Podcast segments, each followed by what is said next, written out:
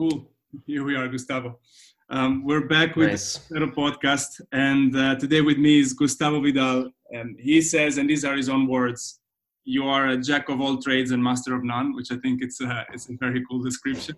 Gustavo, welcome, welcome to the podcast. Thank you, Matteo.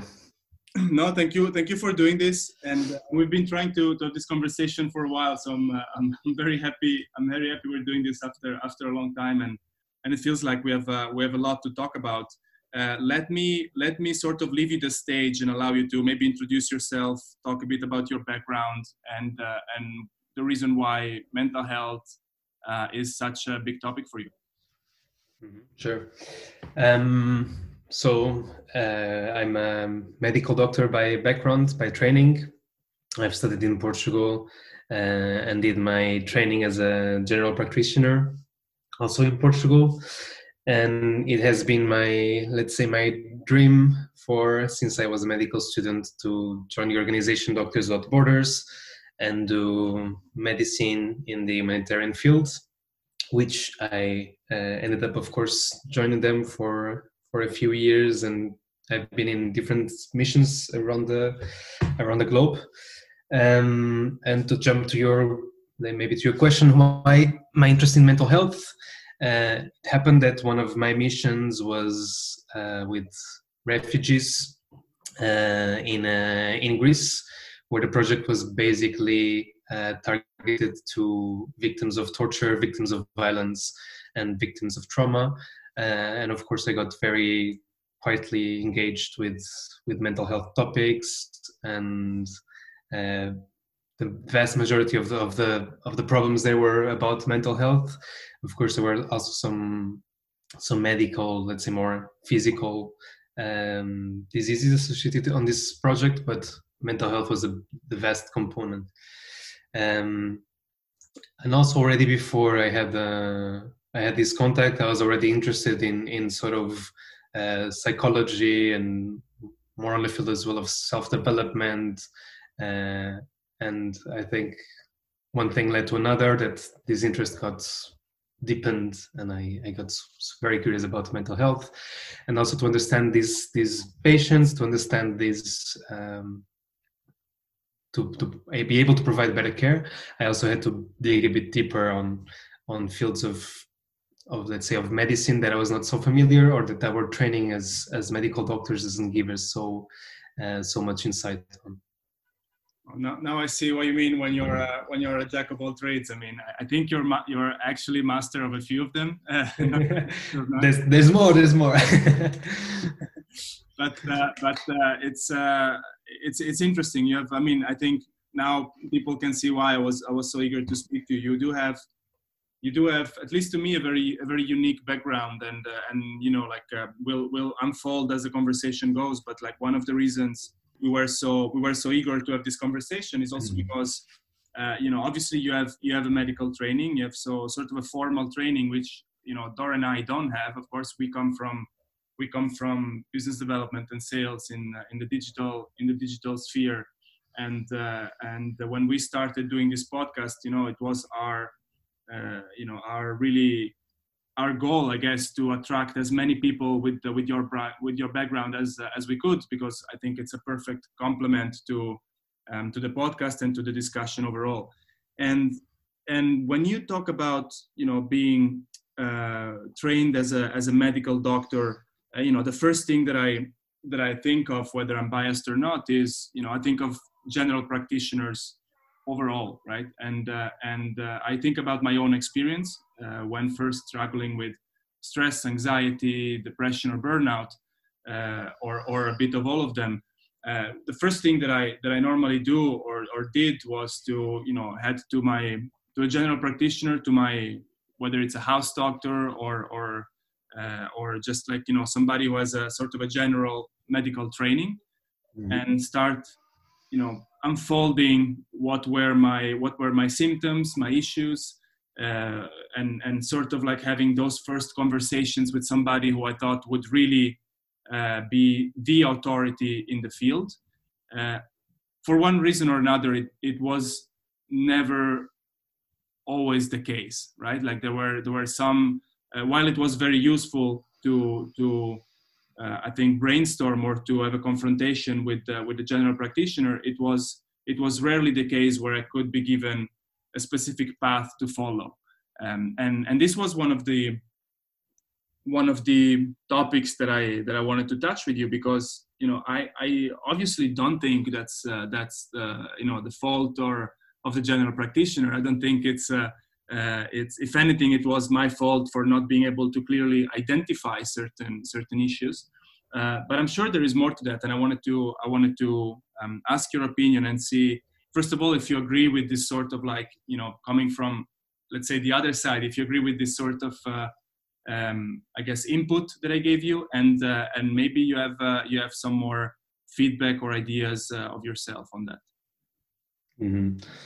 I totally understand your your experience, and I would say this would be probably the classical experience in most GP practices. The experience that you had, let's say, was is a unsatisfying experience where you don't feel understood by by the doctor, and also the doctor also doesn't understand you.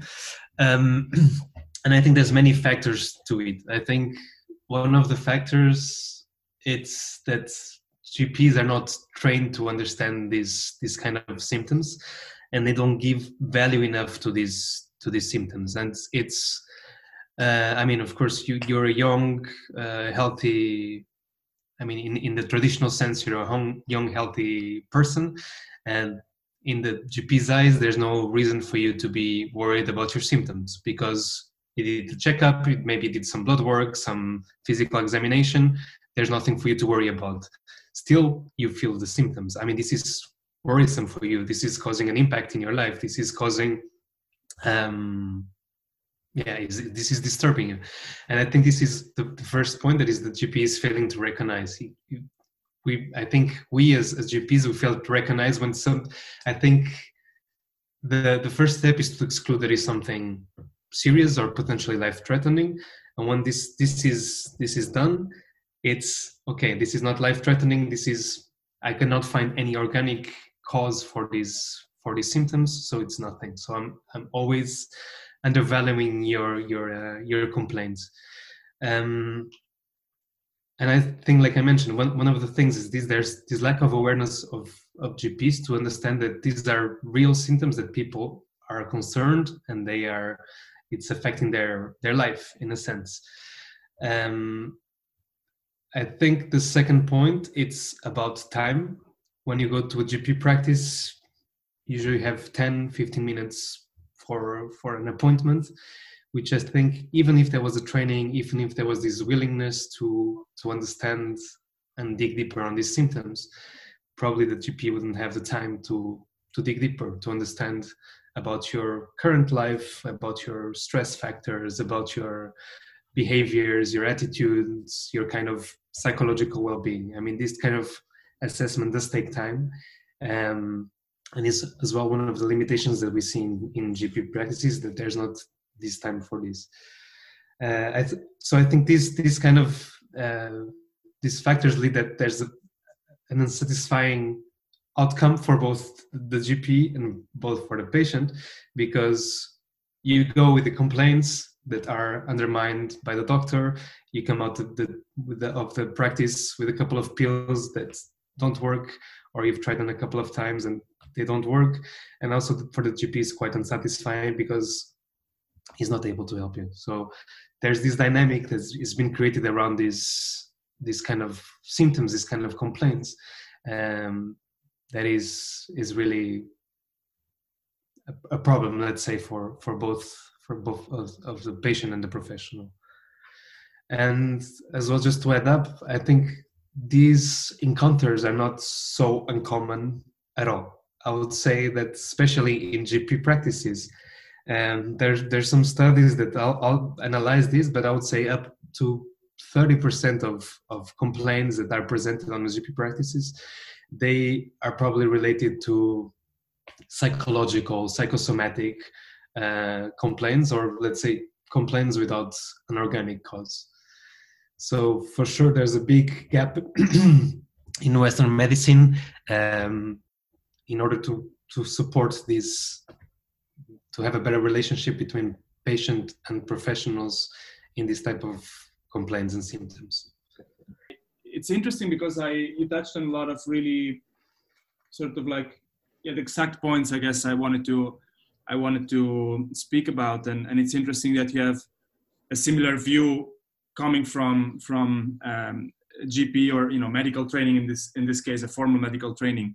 Um, and so as far as I understand you know clearly and and you said it exactly right like it, it, this situation leaves both the patient and the doctor frustrated right? Like because you know I've I've never come I have to I have to be honest I never really come across a doctor who wasn't genuinely interested in helping me you know like they they they're all um, extremely available but it feels like for sure time time is an issue uh, and especially when i have a problem argumenting my um, my symptoms because there's so many or they're so um, they're so either volatile or not clear to myself then it's very hard for me to communicate them and as, as much as the mm-hmm. gp uh, makes an effort to to to get those uh, you know we cannot really i guess practically we cannot really take a couple of hours and, and try to unfold them like maybe some other professionals would do. Um, and and as far as I can tell, so it's really a, a, structural problem in the sense that it seems that the training that uh, that medical practitioners or general practitioners, or in this case, go through is is a very probably let me say standardized but also different training compared to uh, what a lot of patients nowadays would uh, would expect. Because if i think of let's say burnout right? Like and from from the little i know burnout is classified as a syndrome not necessarily a medical condition which means that there is never a clear cause a clear root cause um, but there is a bunch of symptoms. And uh, and uh, compared to medical condition i cannot really um, trace back those symptoms to to a specific cause and then just uh, just cure it with, or treat it with a medicine.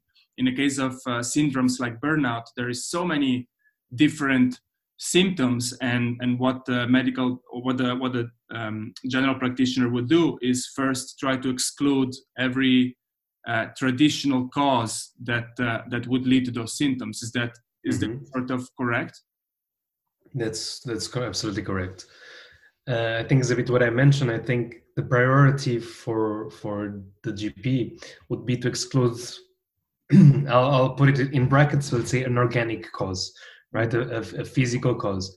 So I think medicine is largely based on on on science and on research and on investigation and and and uh, everything needs to be somewhat like document proven um, has to be a proof of, of existence.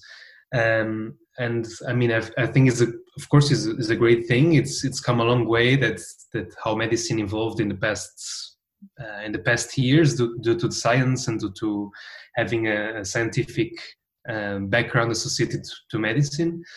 Um, but of course, leads to this. We have this set of exams, this set of pathologies that we know uh, that we also know their mechanisms, and we know what's the science behind it. Uh, and then we have these sort of of um, of let's say conditions like like burnout that you're that you're mentioning that causes a diverse range of symptoms. But let's say that the traditional medicine cannot find any uh, organic alterations. And this is why it's, it's sort of discarded as, as is not an organic problem it's a psychological problem. And there's these um, attitude, let's say, towards in, in GPs in general is like, oh, this is psychological. It's not up for me to treat this this condition, uh, and this is I don't know something for a psychologist or for a psychiatrist, but it's not for me to treat this condition. Um, and of course, there's also a bit of, of the stigma that also the patient gets because you the patient comes with real complaints, with real symptoms that are disturbing their lives, and it, sometimes it's just dismissed by the doctor oh this is nothing or this is this is psychological. And maybe also gives the patient a feeling oh uh, maybe i'm, I'm crazy or maybe i'm making this up maybe i'm making these symptoms and maybe the doctor thinks i'm making this up in order to i don't know get medical attention or to get a sick leave or or something like this. And i think this is also part of this unsatisfying relationship that is created is because of this lack of understanding of these symptoms. Which is curious because lately science i think is bridging this gap uh, regarding these this sort of let's call them psychosomatic um, uh, symptoms, where there are physical symptoms that the patients are feeling and they are real. Uh, and now lately it's, it's been um, shown that there's of course uh, neurotransmitters and uh, autonomic regulation. I don't want to get too technical here, but there's some changes in the body that happen in certain conditions that of course are linked to mind states. So it's funny to see that all these all these symptoms that we considered as psychological now that we can we can see it on the on the pathogenesis there's actually some physical let's call them organic changes that also happen in this in this kind of symptoms in this kind of diseases and would you say that's that's interesting. Would you say like this gap has been bridged at um, at an educational level? So when when uh, when you know future medical practitioners go through uh, their studies or their training right now they they actually get uh, more input in during their education as for as far as say psychosomatic disciplines go? Or is it more like uh, um, you know something that the doctor would pursue uh, themselves after their formal education i don't know if this question makes sense but it's just a curiosity of mine it, it does make sense it's, it's a good question i mean in my training i had no approach whatsoever or any education regarding this uh, this psychosomatic medicine. I don't know what is the status of art now in in German in medical universities, but I, I think this. I mean, this is still unclear. This is still like undiscovered path in in the medical world on how these mechanisms work be, between uh, these kind of symptoms and and and the organic part, let's say. Uh, but is I don't know, for example, symptoms like um, conditions like irritable bowel syndrome, IBS, which is very common, uh, which is considered as a functional disorder, which means there's no organic cause for it, uh, and is usually associated to or uh, early childhood trauma or sexual abuse. There's a very strong cor- correlation to this, uh, and it's categorized, like I mentioned, as a functional disease. Uh, but now the research is showing that there's actual uh, organic changes in this disease. So, I mean, we cannot start still call it functional when there's demonstrated tests and alterations that happen on on the brain and uh, and stomach connection on the axis that are visible in the sense. Uh, and th- this is new. This is still under research. Uh, so it's it's curious to see how, how it's evolving in the sense that we understand a bit more on this let's say mind body connection but this this is still a, a path that still we still need to walk this path so i don't know what's the status of art now in medical schools um, but i would hope at least that there's a bit more of, of education in this sense a bit of more um, more input in this in this field. Yeah my medical studies were long a long time ago already so. Fair enough fair enough. I know that that makes a lot of sense you know i see more and more again i i'm more like allow me to say self-taught i i just read mm-hmm. the, out of interest but I, I don't have what any formal education whatsoever so i come from um, let's say a very um, superficial knowledge in in this field. And i do see however so many readings in the last yeah maybe few years, let's say five years, about mm-hmm. um, gut-brain connection and and you know burnout itself, and and for sure like gastrointestinal disease and all of and all of these things. And it feels like it feels almost comforting that uh, that you see so many readings around, and there's a lot that comes from um, you know because they talk about the gut being the second brain. There's a lot about mm-hmm. nutrition uh, but even then, you of course that's that's another that's topic for another time. Maybe you, you're on the risk of getting lost because there's so much information out there already. Um, but it's more like information for you to grab rather than rather than something that you wouldn't necessarily discuss at the doctor. And uh, and so let me you know let's let's sort of touch on on your personal experience uh, uh with um, also with with your missions along along your mm-hmm. your your past mm-hmm. career and and this I guess is the the sort of experience that gives you uh, a bit of uh, the best of both worlds, right? Like you have you have a formal training uh, as a, um, as a GP, but at the same time you've experienced things that I assume most GPs would uh, would never get to experience, and and you sort of like combine this um, this knowledge, and that's why I believe it's so interesting to to pick your brain on these things. May I ask you then? You know, what was the what was the thing in uh, in during your missions that uh, that really struck that really stuck with you, and and and what do you think really helped for you to get this um, this uh, sort of broader sense of uh, of uh, of well-being mm-hmm. in general? Uh, I, so I think the, the main mission where I where I was what I got super deep in in this uh, in this topic was was when I was working refugees in Greece. And like I mentioned, this project was focused on uh, victims of torture, victims of violence, and victims of, of trauma. Uh, so this is, I mean, we, if we think about the refugees, they're already a, a traumatized population. Uh, they've, they've endured countless um, difficulties from the country where they were that led them to the reasons of migration, through the journey where where they've been through, uh, until to the very point where uh, where they are uh, staying. In, I mean, in Greece, there was this uh, camp uh, that existed that is also horrible conditions where people are staying. So, I mean, just the status of being a refugee, it's already a very traumatizing um, situation. Uh, and then if you add on top that these are the people among this population, the more severe, the, the ones that had a history of torture or history of very severe violence. I mean, we're dealing with cases of people that are very very vulnerable and very very traumatized. Um, and i had to learn a lot to be honest. Uh, i was lucky that this project already existed for a few years. So there's already a lot of experience.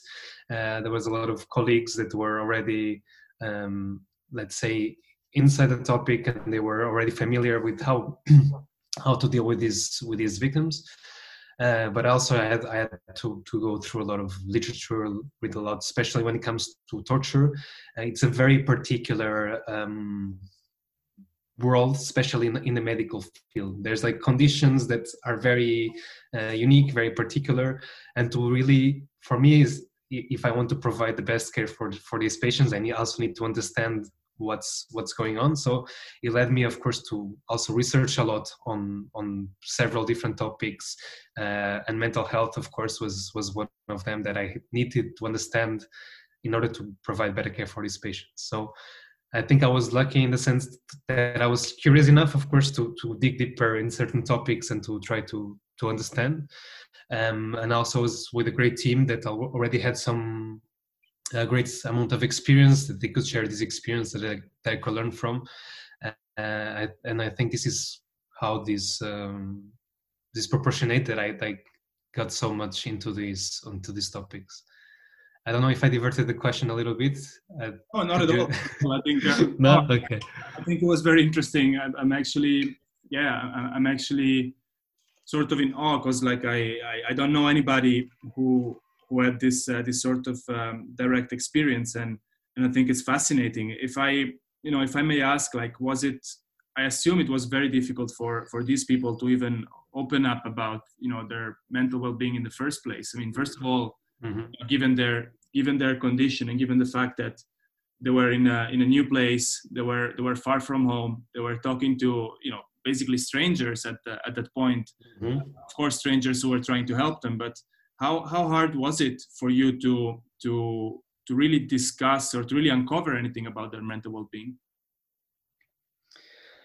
Um, i mean to be honest their mental well-being was quite obvious because you would see i mean when when there's somebody with on the very extreme level of stress and despair it's it's quite obvious. I mean people start losing their their functional abilities to have, dress themselves to eat to to socialize to have any kind of interactions. You can you can really uh, see like uh, when when someone is not psychologically not well. Um, and like i mentioned we were talking about extreme cases that were the cases that we're dealing with. Um, sometimes would be very hard to help them in the sense that try to give them hope that we could do something about their psychological state. Um, and of course, uh, you mentioned about their, their opening up in terms of, of their story or, or they're talking about their trauma. This is also something that we would probably not do on a regular basis. Sometimes, if people want to disclose voluntarily, of course, uh, but it's not something that we were searching for because I think it's also very hard if you, let's say, open the trauma. Uh, it's very hard sometimes to close it, and also we were have to think that we're not in the best situation to open a trauma. Like I said, these people is not that we we we talked about sometimes of post-traumatic stress disorder, but we have to see that the trauma is not post. The trauma is still ongoing. These people are still in a refugee camp with horrible conditions, uh, without knowing where their state of of living is going to be, what kind of results they will have from their asylum process. So it's not post-traumatic because the stress is still ongoing. Um, so yeah, sometimes we we choose not to open the trauma or not to try to understand exactly what happened to this person because we would be afraid of of opening the Pandora box that we cannot close, or we cannot provide the conditions that are secure enough, safe enough for this person to to to be in. Yeah, that's that's that's very clear, and, and thanks for sharing these insights. I mean, I think I think honestly they're of course gruesome and sad, but also fascinating at the same time for somebody mm-hmm. who you know like like myself who fortunately is privileged enough not to be um, not to be in that situation or not to know anybody mm-hmm. in that situation um, you know as we we sort of approach the the final part of the discussion and I, I have like a couple of probably quick follow-up questions if you don't mind and uh, and mm-hmm. they sort of uh, bring us back to um, to the things we discussed at the beginning of the of the conversation and, and one is you know i think one is directly related to to the occupational world, to the work environment, and and one is related, I feel, to um, just any anybody who's experiencing some sort of uh, um, you know symptom related to their mental well-being and don't know exactly what to do and they're lost. So starting with this one, do you would you say, and this is of course like you know we're talking about our own very personal opinion here, but would you say that it still makes sense to follow to follow the, the traditional course of action where you experience certain symptoms and the first thing you do is uh, is go to the to the general practitioner and uh, and and start there as a as a path to your to your recovery. Um, it's a good question and like you mentioned it's a, it's a bit of a personal opinion. Um, i think it makes sense because, like I mentioned, one of the things that the GPS does in the first place is to exclude there's anything potentially life-threatening or there's like an organic disorder.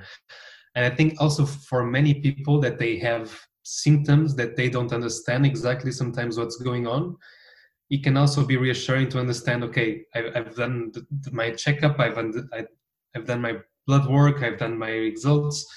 There's nothing physical. I think that there's, of course, this double-edged sword that can go, but I think it's also good that people understand. Okay, if if you have enough, let's say, maturity to understand, okay, this is uh, could be something that is psychological or stress-driven, or there's this um, more psycho- psychosomatic component, uh, and I think this can also be helpful to to exclude that there's nothing else beyond that yeah and and yeah thanks thanks for thanks thanks for saying that. I i actually i have to say my experience was exactly that. Um, i i could thanks to, um, to thanks to the general practitioner i could exactly you know sort of like put my mind at ease at rest uh, when it came to um, you know to actual diseases that that I, I thought i might have right? And and so um, i believe we're on the same page there and and Mm-hmm. And my second, I would say, probably final question, um, you know, not to not to keep you here the whole day, would be if I were to to transfer this situation in the in the workplace, right? Like I, as as what we do a lot here in in this podcast in Step Zero, is to sort of try to tie uh, most most um, mental well-being related situations to what happens at work. We deal a lot with uh, with uh, stress at work, anxiety at work, burnout itself. So if you had, you know, and again, we are in the sphere of uh, absolute personal opinion here, but uh, if you were to to suggest one thing that would uh, would have sort of an immediate or or or quick impact on employees and could make things better from a mental health perspective, a mental well-being perspective, what do you think that could be? And and I know that there's a there's a thousand there's a thousand of them, and not necessarily there's one that is better than the other. Uh, I'm just curious on on mm-hmm. your opinion. Uh, yeah, I mean, like you mentioned, there's so many factors that can be involved in this, and it's a very individual. Um, something as, as like as, as a guideline is is try to to have the border between work and personal life clear. Uh, I think, especially if we're talking about stress related, uh, sorry, work work stress related um, disorders I mean, I, I think one of the things that people usually cannot do is is to have a clear border. Okay this is my work this is my personal life. And it's a bit entangled and you, you bring the stress of the work into your personal life and this is like perpetuating the stress that you've been having i know sometimes it's not easy and i also speak for for experience but trying to make this line as, as clear as possible and try to detach and, and really have your personal time uh, for your own hobbies and for your uh, social contacts and, and having a bit of self-care i think is really important.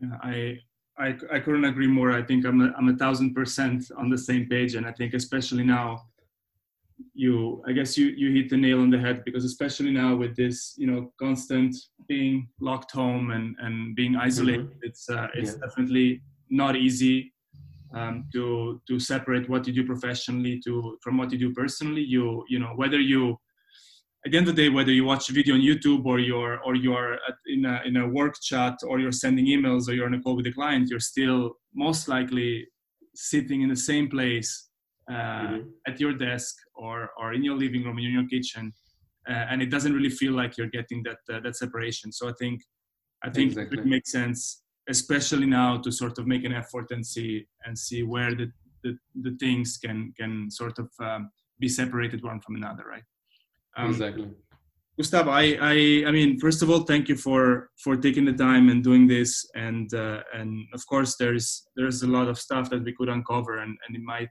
you know, five six hours might not be enough. Uh, I, I hope that this at least um, give um, people a glimpse into into what you've been through as a as a professional, and uh, and and it was interesting to pick your brain, like um, as a you know as a conclusion, let's say to our discussion, like where can people um, find you? Like, is there any best way to to reach you or or see where you're at? Um, that's a good question. I think LinkedIn is a is a possibility. Uh, you can you can look me up on LinkedIn. Um, yeah, I don't have any personal website or anything. I don't do much advertising for myself. LinkedIn it is. You know, I, I, as you as you probably know, I spend most of my day there. So I, I believe, and I believe, you know, for, sure. for people people listening to to this podcast, like uh, LinkedIn is probably is probably one of the main channels. So, Gustavo, once again, thank you so much. Um, I thanks know, for having me, Matteo. It was really a pleasant chat, actually. it was no, it was it was my pleasure. I'm really happy we did this. Hopefully, who knows, we'll we'll we'll have you again in the future. And uh, and sure. you happy know, to. Once again, um, thank you, and, and we'll speak soon.